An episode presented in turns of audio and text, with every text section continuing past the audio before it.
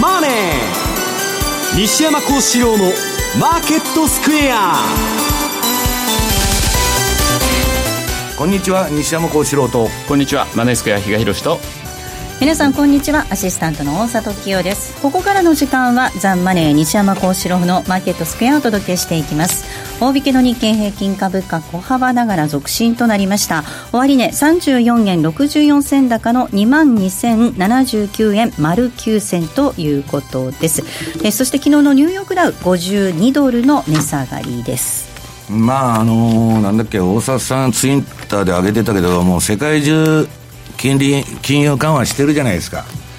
で、ここからバブルになるんだと。またもう一発行くんだという話が多くて、まあ、新たなバブル相場のスタートだという声が出てるんですけど、はい、私はね、バブルの慣れの果ての、まあ、またちょっと下がると、もう今、株下がることは許されないみたいな世の中になってきて、それでまあ延命してるだけだと、もうステージの後半にあることは間違いないと。でね、私も2000もう、えー、2年ぐらい前からまだ、えー、長期で持ってた、はい、リーマンの後に買ったポジションを徐々に処理してきて、うん、まだね、ちょっと中南米の債券とかね、まあ、あの、一部国際関係を持ってて、まあ、それまでは債券バブルしてるんで、はい、まあ、中南米ね。中南米がすごく、あのよ、よかった、まあまあ、それはともかくとしてですね、うん、えっと、そういう、その、またバブルが起こるんじゃないかという機運で今相場やってるわけですよただ今日ねあの申しますけどまああのスペインのねファンドマネージャーがうんちょっとまあこの先の相場感をね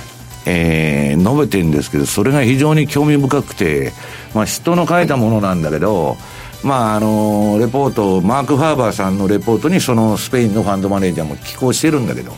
まあ、それをね、ちょっと紹介したいなと。いうふうに今日は思ってるんですけど。そしてドル円です。この時間が107円の8485といった動きです。比嘉さん今週は FOMC もありました。日銀もありましたね。はい、はい、残念ながらちょっと日銀では動かなかったなというのが印象で、はい、まああのその前までにある程度ドル円も108までちょっと上がってたんでそんなに大きな崩れにはならないだろうというふうには見てたんですがまあそれにしてもつまらない金融政策で各国終わっちゃったなというところでですね。まあじゃああの今日もですね西山さんとこの番組始まる前とかでもですね、うん、これからじゃあマーケットって何見ていくんだろうと。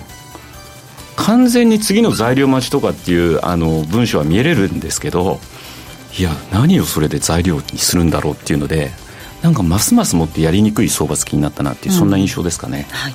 えー、マーケットについてはこの後お二人にたっぷりと解説をしていただきます。さあこの番組は YouTube でも同時に配信をしています。資料もご覧いただきながらぜひお楽しみください、えー、動画については番組ホームページの方からぜひご覧ください。また番組ではリスナーの皆さんからのコメント質問お待ちしています。投資についての質問など随時受け付けておりますのでホームページのコメント欄からお願いいたします。ザ・マネーはリスナーの皆さんの投資を応援していきます。それではこの後午後4時までお付き合いください。この番組はマネースクエアの提供でお送りします。お聞きの放送はラジオ日経です。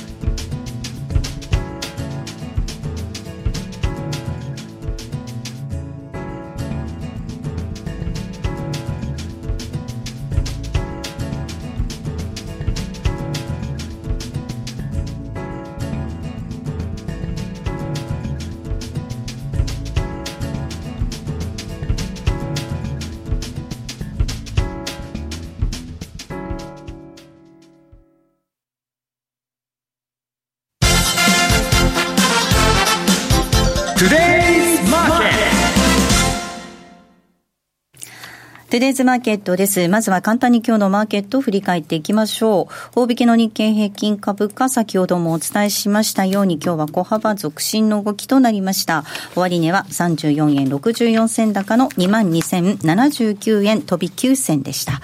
トピックスが0.57ポイントのプラス1616.23。東証一部の売買高概算で14億5859万株。売買代金が2兆7706 6億円でした。2兆7700億円でした。値上がり銘柄数が1157、対して値下がり886、変わらずは108銘柄となっています。東証一部売買代金のランキング、ストップがソフトバンクグループです。ソフトバンクグループがトップとなりました。2位が任天堂、3位にトヨタが入っています。4位がリクルートホールディングス、5位がコロプラ、6位にソニー、7位がソフトバンク、子会社の通信のソフトバンク、そして8位がファナック、三菱商事、武田と続いています。それから、為替の動きも見ていきましょ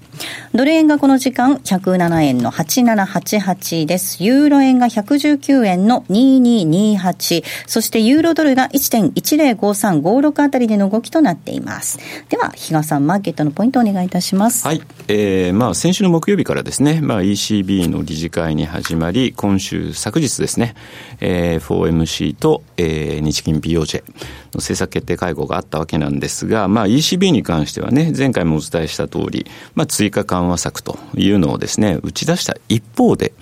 ある意味もう金融政策の限界ということで、もう露呈しているというようなところもあったんですが、じゃあそれを受けて、えー、今週のですね、アメリカと日本どうだったのっていうと、まあ、ドットチャートを見ていただくと、比較的ですね、中央値で見ると、1.75から2%っていうところが中央値に、まあ今年も来年もというところになっているところからすると、まあ、今回はあくまでもその輸出という部分に関してですね、不透明感があるというところでの予防的だったというのはもう、えー、パウエルさんのですね、サマリーからもですね、まあそこはもうあくまでも予防的。っていうところで、まあ、あれだけですね、トランプにいろいろと言われながらもですよ、とりあえず、やはりあの、首にはしないと暗暴だっていつ叫びまくっとるじゃないですか。安泰ですね。俺の言うことを聞いてる限りは注釈付きですけどね。まあ、でも、常に反対はしてますけれどもね、まあ、そういう意味では、まあ、あの、どちらかというと、タカ派的だったんじゃないかというような受け止め方ありましたけれども、まあ、これも、先週の ECB と一緒でですね、ちょっと上下に動いたけれども、ほとんど動いてないって言っていいかなと。うん、あまりにもちょっとまあ、うん、市場関係者も今どう判断していいのかって悩んでるところなのかなと思いつつもですね、まあ、ちょっとうん、思った以上に動かなかったという印象。まあ、どちらかというと日銀には期待してたんですが、こちらに関しても現状据え置き。まあ、どちらかというと日銀もですね、次の模索というのが限られているというところもあるので、まあ、できれば、その緩和、マイナス金利の深掘りというのをずっと言ってますけれども、まあ、それは後に取っておきたい。それでなくても10月から消費増税が始まるというところなんで、そのあたりはですね、ちょっと見極めた上で次の対応をしたいという、その部分は、まあ、手段が少し残ったかな。ただ若干、次ではもうマイナス金利の話が当然出るし、場合によっては、緩和ということもですね、打ち出してくるのかなとも言われてますね。皆さん、マイナス金利の深掘りしたらなんかなるんですか？いや、もうダメでしょう。ダメでしょって、じゃあ何しにやるんですか？だから今、金融機関って結局口座一手数料とかそういった部分から、をかけることによって収益を少しでも確保しようみたいな話ももう出始めてるじゃないですか、まあ、海外はもうすでにもう数年前からそういうね、うん。まあ、海外はね、金利差縮小で食えないから、まあ、口座管理料の値上げで飯を食ってるっていうのは実態で、うん。はい、まあ、ブラジルの銀行なんかも全くそういう感じですよ。うん。まあ、日本ぐらいなんでしょうね、やっぱりああやってあの口座さえ開けば通帳ができるっていうのがあるわけじゃないですか。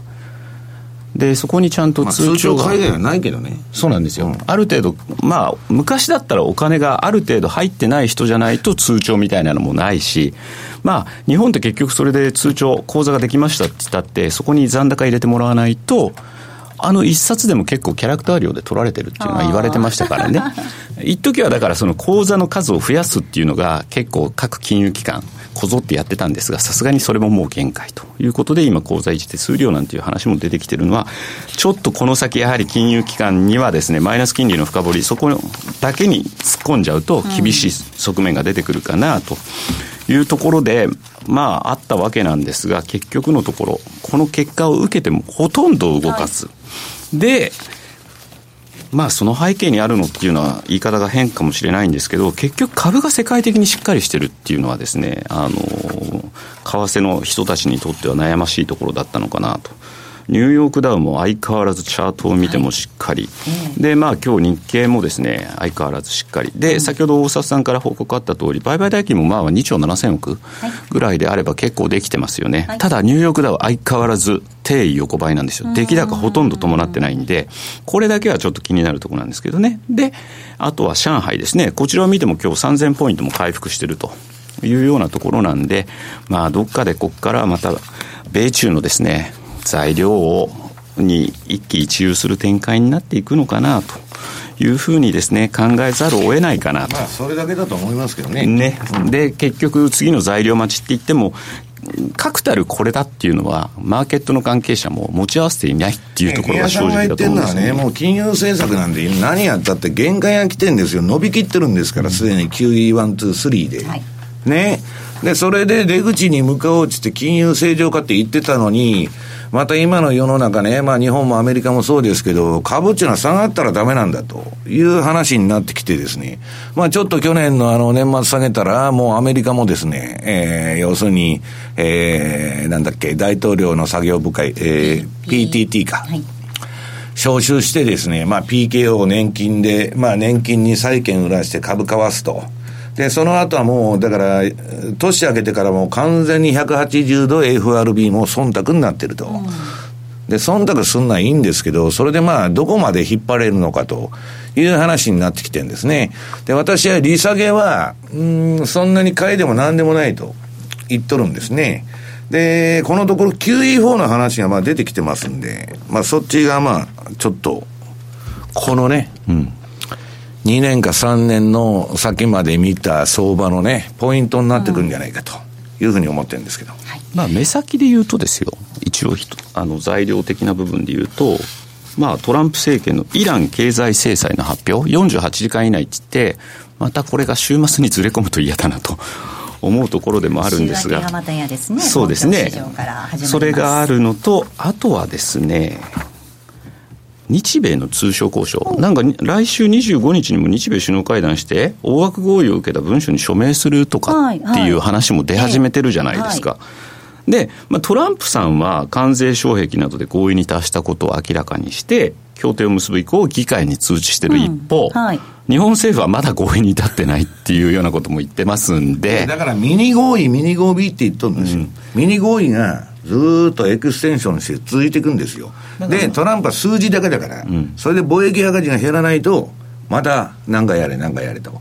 それでもなんともならんと、為替で調整するぞと。いう話ですよねだからまあそういった部分で今、ちょっと楽観的ムード、はい、日米に関して楽観的ムードがずっと広がってたので、ね、ちょっとこれでまた雲行きが怪しくなってくれば、まあ、それに反応するというようなところにはなってくるのかなというふうには思ってますけどね。では西山さん、改めてお話を伺っていこうと思いますが、はい、まあ、米中の話、貿易含めて、後半ちょっと聞いていこうかなと思いますが、前半、そのレポ金利急上昇でバランスシート拡大化なんていうテーマなんですけど。さんはね、あの、金利の出身なんで、もともと、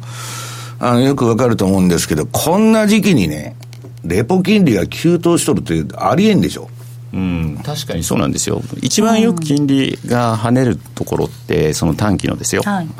あの年末年始、年末年始、あの海外はどうしてもあのカレンダーイヤーでやるんで、一般的には年末年始で、私だから記憶に残ってるのって、オーバーナイトの金利で、えー、その時アメリカンがバッドネームだったんですよ。で、100%っていう金利がバーンってついてっていうところは、過去の遠い昔の記憶として残ってるんですけど、はい、まあ、それでなければ、あとは3692、その四半期のところっていうところは、若干ちょっと上がりやすくなるかなと。じゃあ、時期的には、なきにしもあらずはあらず。いや、9月の末だったら納得なんです。こんな中途半端な17日とかでしたよね。16、17だったと思うんですけど、はい、そんなところでなぜこんなっていうところは、今回確かにいぶかしい感じがしましたよね。うん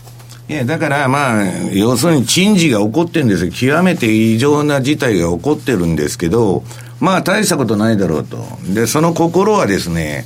まあ、米債のその入札に関する資金需要とか、まあ、私はそれは大したことないと思うんですけど、まあ、法人がね、まあ、あの、資金需要がまあ、たまたまあったんだという説明がされてるんですけど、それでいて、もう連日の資金供給でしょ。要するに、短期金利コントロールできなくなったら中央銀行は終わりですよ。それ長期はコントロールできないって日銀のホームページにも書いてますけど、うんはい、短期はコントロールできて当たり前なんで自分で政策金利決まったもんですから、で、それがおかしくなってきたっていうのはね、私はまあちょっと嫌な予感がするのは、そのベアスタンズが最初リーマンショックの前に、はい、おかしくなる前にこのレポ金利が跳ね上がったんですよ。で、ね。はい、まあ私は今回そんな大事になると思ってないんですけど、まああの債券、えっ、ー、と、ボンドキングのですね、債券を、えー、ジェフリー・ガンドラックさんが、はいこれあのー、あれだと、こういう事態が起こったらね、あの、FRB は今後、QE4 をやると。要するにまた量的緩和拡大に、まあ穏やかながらも動くんじゃないかと言っとるんですね。で、向こうの新聞読んでると、まああのー、これを口実にですね、そういうことを FRB やってくるだろうと言っとるわけです。で、えー、っと、これはなんだっけ、えっと、資料持ってきました。9ページに、まあ、いろんなこのあの、例の、レポ金利の跳ね上がりについて、まあ報道が出てんですけど、それでまあゼロヘッジのね、まあ記事の中でまあみんな、みんながいろんなことをツイートしてるんですけどね、これね、トランプとしては、トランプとしてはですよ、大統領選挙勝とうと思ったら、利下げで勝てるとは私は思ってないと思うんです。うん、あの人はマイナス金利にせい言うとんですよ、もう。あの、2%どころか、あの、マイナス金利にせいと。で、マイナス金利にしたって、何の効果もないのはもうヨーロッパとか日本見てたら明らかなんで。でね、結局は、株価が盤石になるには QE4。量的緩和が必要なんです。もう金を死ぬほど臨転機回して、あの、ばらまくと。で、それをやらすのは、叱るべき株価の暴落がないと、パウエルだってね、景気指標いいのに、男子に利下げしてるんだと、男子に給油するんですけど、物事には誰もが納得するですね、リコガナイズしなきゃダメなんですよ。はい、その、ああ、たさ、これはやらなしょうがないと。理由が必要ですもんね。そう。大義名分が必要で、それでね、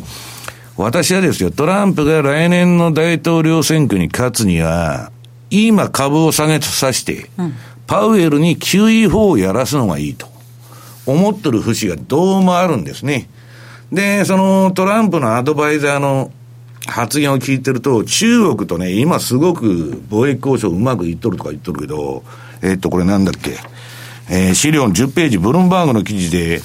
えー、ハドソン研究所のですね、トランプのアドバイザーが中国がね、えー、譲歩しなかったら100%関税課すと。はいこれブラフでないって言ってるんですよ。で、ガチンコの、まあ、あの、中国共産党を潰すくらいの勢いでやっとるわけですよ。で、それはね、当然株下げますわね、そんなんなったら。で、そこで QE4 が早めに出た方が、トランプはありがたいと。で、その、このツイート見るとね、面白いんだけど。ゼロヘッジのツイート。うん、はい。えー、っと、要するに、えー、FRB が QE4 を開始するためにリーマンを必要とすると。私が言ったら株の暴落が必要だと。はい、まあ暴落しなくても2、3割下げればいいんですけどね。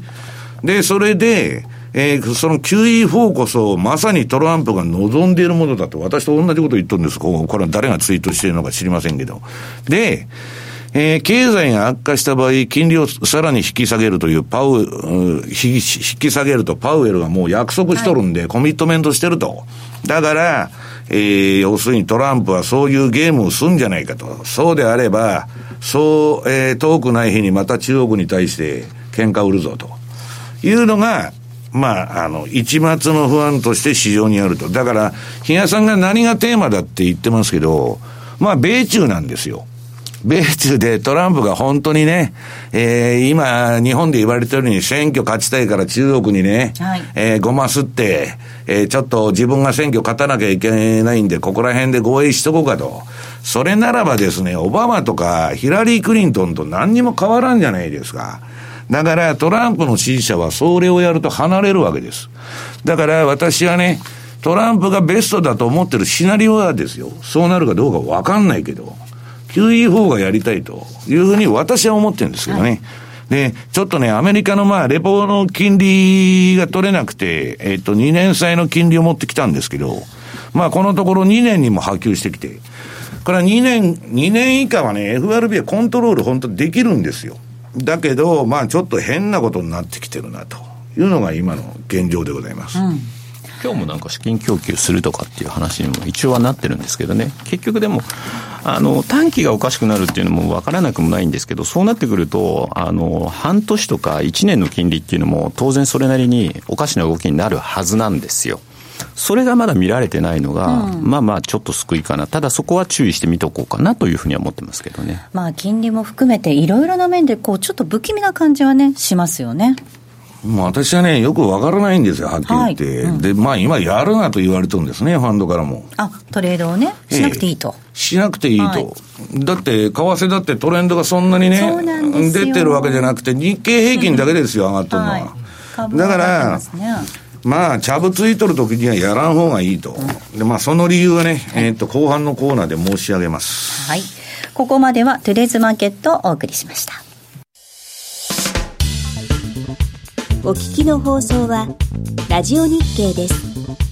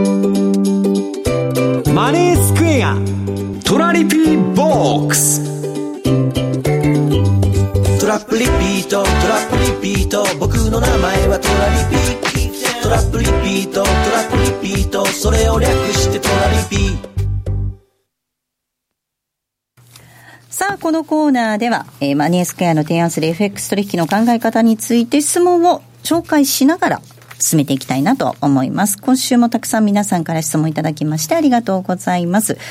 逆センチメンターさんからいただいた質問を紹介させていただきます。円高だ、日経平均安だと言ってた人が多かった、えー、陰の局から逆に円安で日経平均高になっています。だんだんと円安だ、日経平均高だが多くなってきたんで、また逆に行くんですかね？という質問です。ずっと、これはね、トランプの貿易交渉が中国となんとかなるっつって上げては、今度はトランプにツイッターをかまされてですね、バーンと落ちると。と、また、悲観してたら、今度また雪解けムードだと。わーっと上げてですね、またあの、この前みたいに関税化してドスンと落ちたと。で、また今度まとまるとってやっとるだけの話じゃないですか。だから、ほとんど意味がない株の経済活動がどうのこうのとか何にも関係ない相場なんですね。まあだから、えっ、ー、と、今度は、まあ日本、日経がものすごい上げ方してて、まあむしろニューヨークダウより、もう比嘉さんがさっき見せてたトレンド見たらですね、まあ、あの、久しぶりの大相場になってるわけですけど、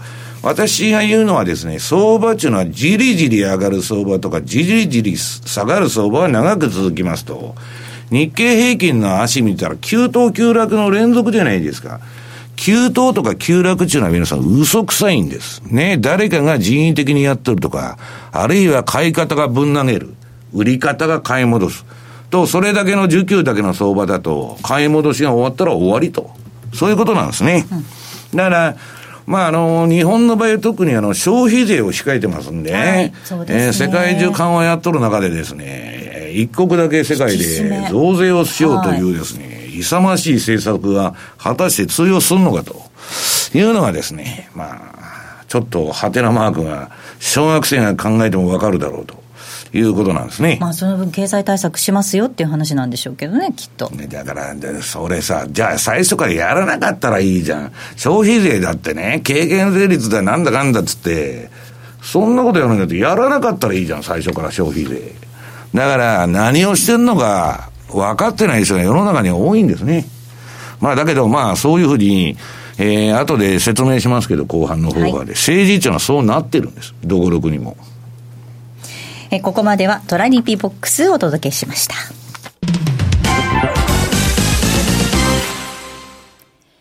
FX 運用をお考えならマネースクエアで、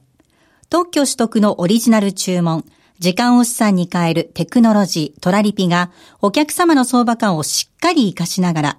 でも手間暇のかからない快適な運用をサポートいたします。今、ラジオをお聞きの皆様にさらに嬉しいお知らせです。ついにマネースクエア FX のお取引手数料がすべて無料になりました。お客様の戦略に応じた運用スタイルをより実現しやすい環境をご用意いたしました。その他にもトレードシステムの刷新や新通貨ペア、メキシコペソ円の導入でお取引環境はますますパワーアップ。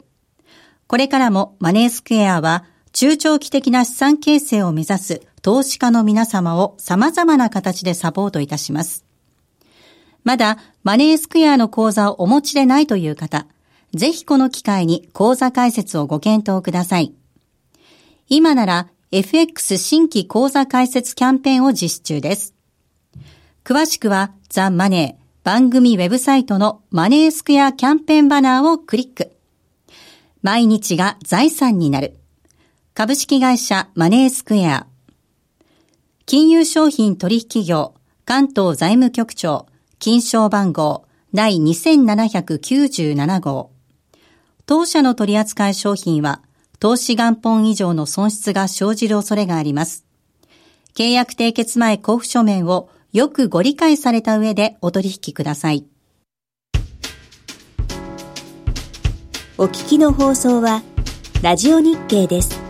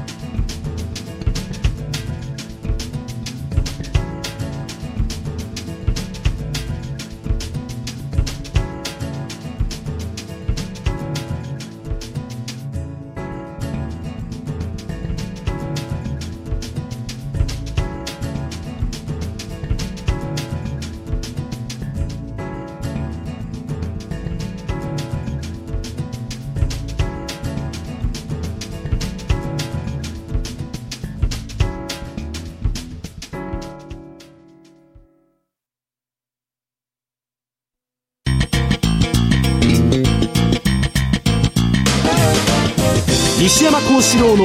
マーケットスクエアさあ、このコーナーではマーケットの見方について西山さんにいろいろな角度で教えていただきます。今日のテーマです。はい、トランプの貿易戦争の終わりは近いのかということでお話を伺っていきます。うん、だから私はね、こんなもんね、FT にね、100年戦争だっつって出とるわけですよ。で、それはね、あの、ビルダバーグ会議、非公前会議、非公式会議で、まあ、世界の金持ちが集まる会議でね、はいねうん。それでまあ、アメリカのトランプと対抗する、その軍産複合体、戦争屋の方のやつもそれに出席してたんですけど、もうあれあかんと。中国とあれ、あの、トランプはもうドンパチやるつもりだと。うん、いうことで、彼はね、皆さん、貿易赤字をゼロにしようとしてるんですよ。真剣に。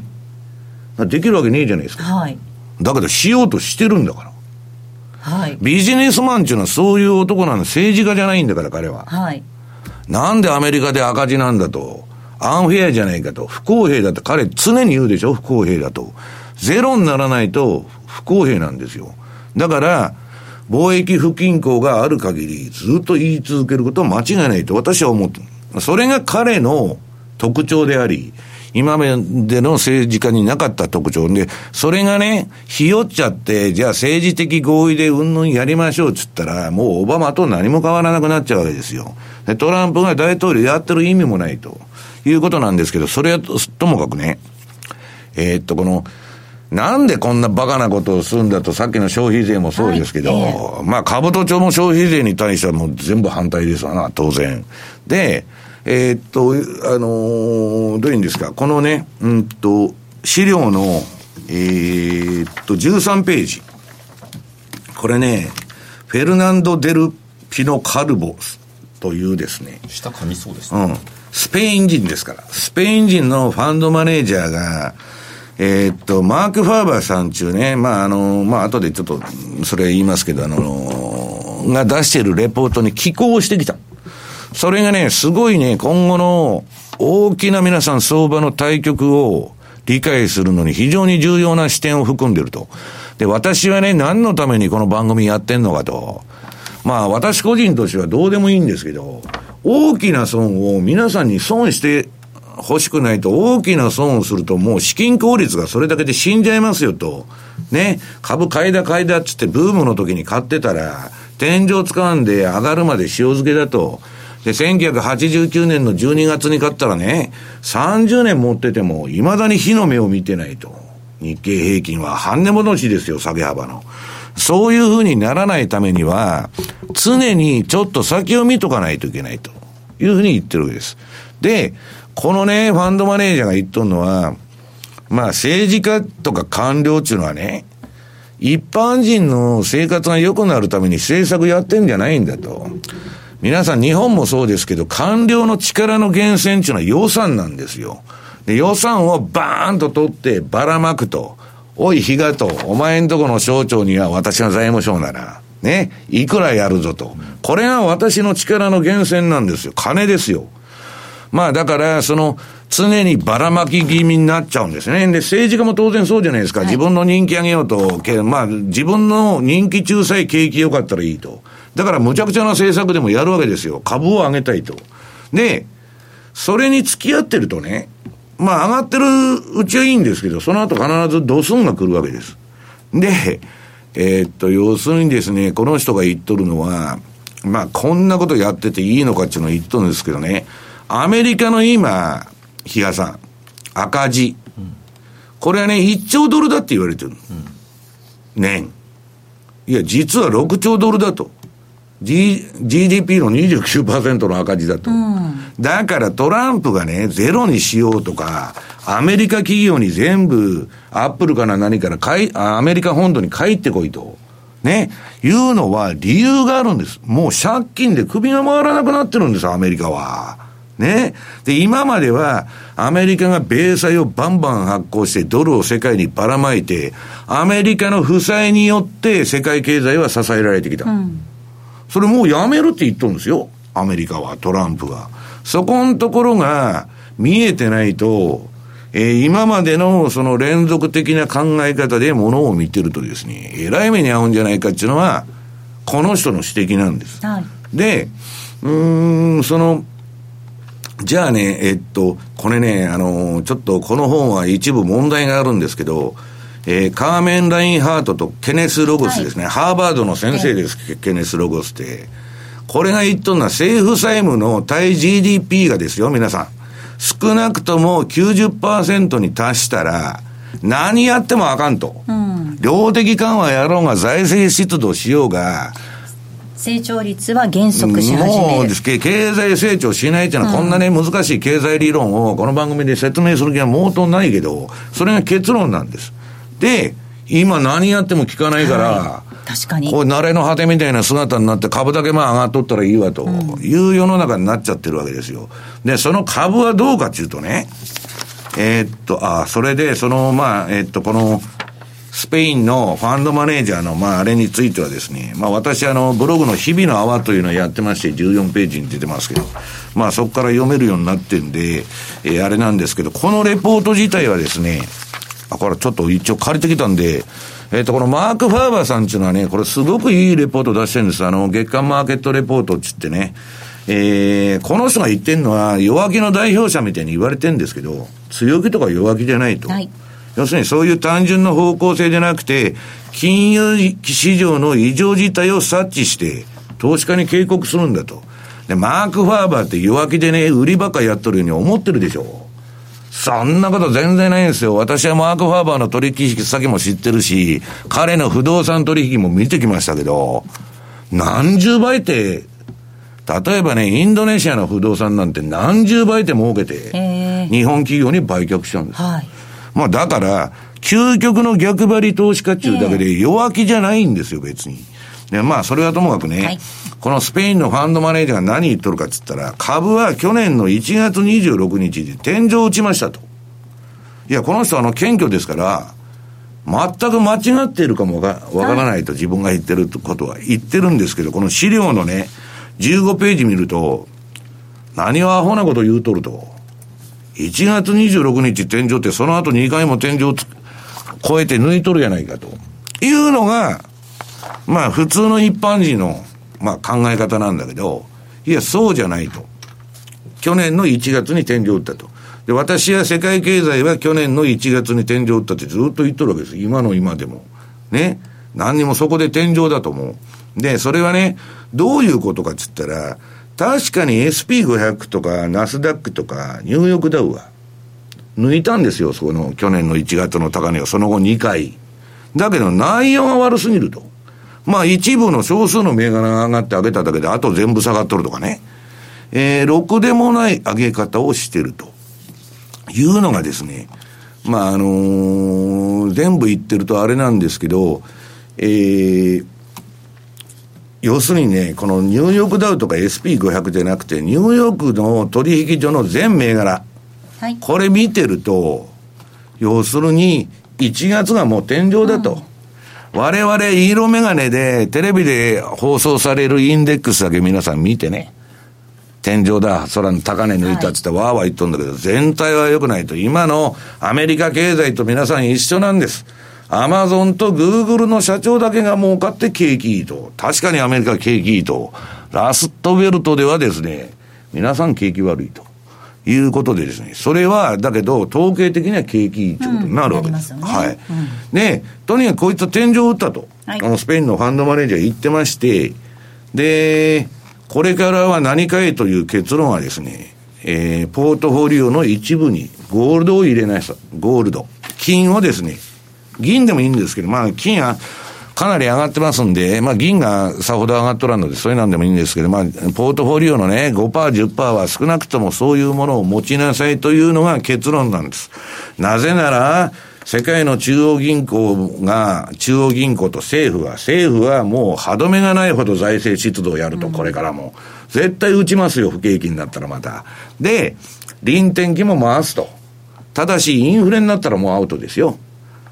量的緩和も利下げもできませんからね。そこが中央銀行バブルの終わりなんですけど、まあ今はまだインフレになってないんでできると。で、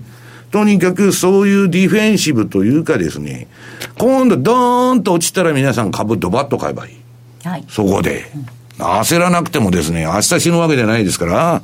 2年3年買い場が来るに決まってますから、そこで買えばいいんだと。で、焦らずに今は、まあそういうポートフォリオを組んだ方がいいんじゃないかと。で、この人は利息資産のポジションを落とせって言ってるわけです。はい。で、あと、そのゴールドなんですけどね。これゴールドは、マニピュレーションされてると、中央銀行によって操作されてるとずっと言われてるんですけど、じ、実際内部告発が出てきて、いろんな証券会社から、中央銀行に操作やらされましたっていうのが名乗り出とるわけですよ。で、まあ、それはともかくとして、今この節を抜いちゃったと。で、まあ、その、このロンドンの金の、えー、16ページかな。このチャート見ると、まあ、この、なんだっけ、高値近辺までね、前の、まあ、やってもおかしくないんじゃないかということなんです。で、えーじゃあ、金なんか買って儲かるのかと。皆さんの興味はそこなんですね。儲かるのかと。はい儲からないのかと。いや、次に、だから17ページの、えー私がいいつでも尊敬尊敬してるバフェットさんですね。はいえー世界中大暴落して、皆金がないと、私も大札さんもですね、えーオケラ街道を歩いとるときに道、この人だけがいつでも底値で株をさらっていくと。で、誰も買い手がないゴールドマンの株もタダでもらうと。で、その後暴騰して大儲けと。いうね、まあ、この世で一番株で儲けとるみたいな、そのことのバフェットなんですけど、バフェットはね、うーん、決してすごい株の運運用者でない。成績ということで言えば、じりじりじりじり儲けるタイプだから、その SP500 に負けとるんですよ。はいリーマンショック以降の毎年のパフォーマンスは、ウォーレン・バフェットのバークシャ・ハサウェイの株を買うより、SP500 の ETF を買ってた方が儲かってるんですよ、皆さん。だけど、私はバフェットが素晴らしいっていうのは、いつでも底値で買っていくということなんです。でね、その素晴らしい、あの、バークシャ・ハサウェイの、えー、ウォーレン・バフェットさんの会社ですけど、これが赤で皆さん17ページに出てるわけですよ。ね。立派な成績ですよ。ずっと右肩上がりですよ。基本的に。で、青がゴールド。わかりますか？はいこれで過去20年間出てるんですけど、ゴールドのパフォーマンスの方が上回ってるんだとうんいうことですよね。まあはい20年前に持ってれば。はいだから、えっと、金も決して悪くないと。で、私はね、えー資産運用の最大の目標中の、あ目的っていうのは何かっつったら、私が持ってる、例えば円でね、1000万持ってますと。ね。その1000万円が10円の価値になっちゃうかもわからない。インフレになると。それをヘッジすることが本来の、えー資産はい運用なんだと。だから不動産買って、まあ土地ならインフレ分ね、まあ6割ぐらいは連動するだろうと。で、えー株は名目上はですよ、9割ぐらい連動する。その代わりその前に株下がりますから困っちゃうんですけど、まああの、何らかのインフレヘッジをしとかないとですね、ここまでですね、もうモラルハザードというかですね、やりたい放題。ね、もう MMT もね、そのうちやるかもわかりませんよ。はいだってもう手が出尽くしとるんですから。まあやってる事いや、実上ね日本は30年間もう、はいあの、実験、日本で実験して大丈夫だと。いくら臨転機回しても財政出動しても30年間。全然インフレになってないし、全然給料も上がってないと。だから、政府が皆さんに一件あたり、例えば10万とか、金ばらまこうと月に。いや、だけどね、私はそれは成功しないと思いますよ。あの、ただの机の上で考えたこととですね、皆さん、現実にやることは、結果が違ってくるんです。はいそうですねはい。うんだからまあ、そういうことで言えばですね、はいうんまあ、何が起こってもおかしくない世の中なんで、ある程度ヘッジしておきたいと。はいあと、まあ、為替のことについてちょっと触れておきますと、はいまあ、大沢さんブツブツ言ってましたけど、あの、トレンドが出ないと。はいトレンド出ないこれね、ドル円の4時間足なんですけど、はい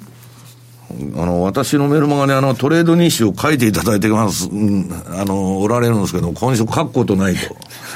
どううう、あの、はいいうようなしょうもない相場だってこと。いや、それは重要なんですよ。はいい、や、わからないときは皆さんやらなかったらいいんですから、なんでやらなきゃいけないんですか、相場を。ね。わからんのにやるってことは皆さん、超反爆地やってるんだと同じですよ。私は超反爆地なら、相場に参入する意味なんか全くないと言っとるわけです、金がね。わからんかったらいやらん方がいいと。で、この4時間足の皆さんにチャートを見たらね、黄色く、あの、ローソク足がなってるのは売りトレンドで、赤が買いトレンドですよ。これ4時間だけど。冷や、冷やしは今買いトレンドなんですけどね、まだ。で、まあ、私が見てもあんまり、まあ、いい相場じゃないんですね。トレンドが長く続かない。長く続かないというのはですね、えー嘘くさい相場と、私が言ってるですね、いうことで、まあちょっとですね、えー10月に打ち返しが来るのか、まあちょっとわかりませんけど、今のバブルの雰囲気から言うとですよ、まああの、ちょっと質問も来てんですけどね、どこまで株上がるんだと。まあ日柄的には10月の半ばまで走ってもおかしくないんだけど、まあその後にね、えー急騰してはどうするというのの繰り返しですから、まあそれに気をつけましょうということなんですね。ここまではマーケットスクエアのコーナーをお届けしました。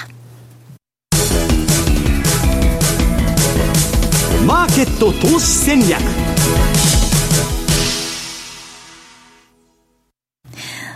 あこのコーナーでは来週に向けての投資戦略です。比嘉さんお願いいたします。大里さん何をやればいいんでしょうっていうそういう質問になっちゃうんだけど。ど比嘉さん何すればいいですか？あのユーロドル崩しませんよ私。ユーロドル崩さない。はい、あはい、の前前回どころかずっと言い続けてきてますけど、はい。ユーロドルの売りの1.1050アッパーこれは依然としてワークしてると思いますし。基本そこで売りなんですね。そうですよ、はい、1050から1.1250までのトラリピの売りとい。うところは全然スタンス変えてないですし、はい、ただ200日のところがやっぱり意識されるんで1.13ぐらいにはストップは置いとかないとね、というところもここも変えていない、あくまでもやっぱり何かあって相場が反転することを想定するとやっぱりそういう時でもストップ注文はちゃんと入れておきましょうね、うんっていうところなんですけど、あとはですね、先週、確かニュージーランドドル円の話もちょっとしてたと思うんです、はい、ね、ようやくね、私、イメージしてたところ、68を今日ちょっと割ってきたりとかしてたんで、あちょうどいいとこ来てくれたかなと、どちらかというと、今ね、ニュージーってちょっとね、どちらかというと下げ気味なんですけど、冷やしてみると、移動平均のど真ん中なんであることに変わりがないんですよ。で、えー、標準偏差ボラティリティ自体も、うん、今ずっと、えー、もう横ばいとい。うところからすれば、まあ、うん、まあレ、レンジというところなので、ただね、今、えっ、と、来週か。来週、あ、違う、次回オーストラリアが利下げするっていうのを言われてて、で、来週一応あの、RBNZ も政策決定会合を予定されてるんですが、はい、おそらく前回50、下げたんで、ここはまあ据え置き、うん、ただだから次回の10月1日かな、RBA が今度もう一回利下げをしてくるとかっていうことになると、当然その、あの、同じエリアであるニュージーランドにもそういったようなところがですね、はい、ちょっと、ね、うん、影響はするかと思うんですが、うん。拾っておきたいなと。そういう下がったところはちょっと拾っておいて、で、意外とこのニュージーランドの、あのー、1年間の動きの傾向として年末に戻しやすいというのがあるので、はいね、だから今はそこは、えー、仕込みの時と割り切ってちょっと中期的にですね、ポジションをメイクして年末の上げにちょっと期待してみても面白いのかなというふうには思ってますね。はい。オセアニア通貨、ちょっとね、夏場は、日本の夏場は弱い傾向があるんですけれども、うん、秋から年末にかけては比較的。だから多分ね、今、オージーニュージーだと、またちょっとだけオージーが強くなってるはずなんですよ。そうなんですよね。うん、ただそれで、また、利下げ利下げで、オージーが弱くなってくれば、ニュージーがまた切り返すという繰り返しになるんで、うん、そんなになんか一方的にドーンってこう来るっていう感じにはならないかな。はいうんだからそこね、ちょっと押してきたところ、押してきたところの広いところというところを狙ってみてはいかがでしょうか。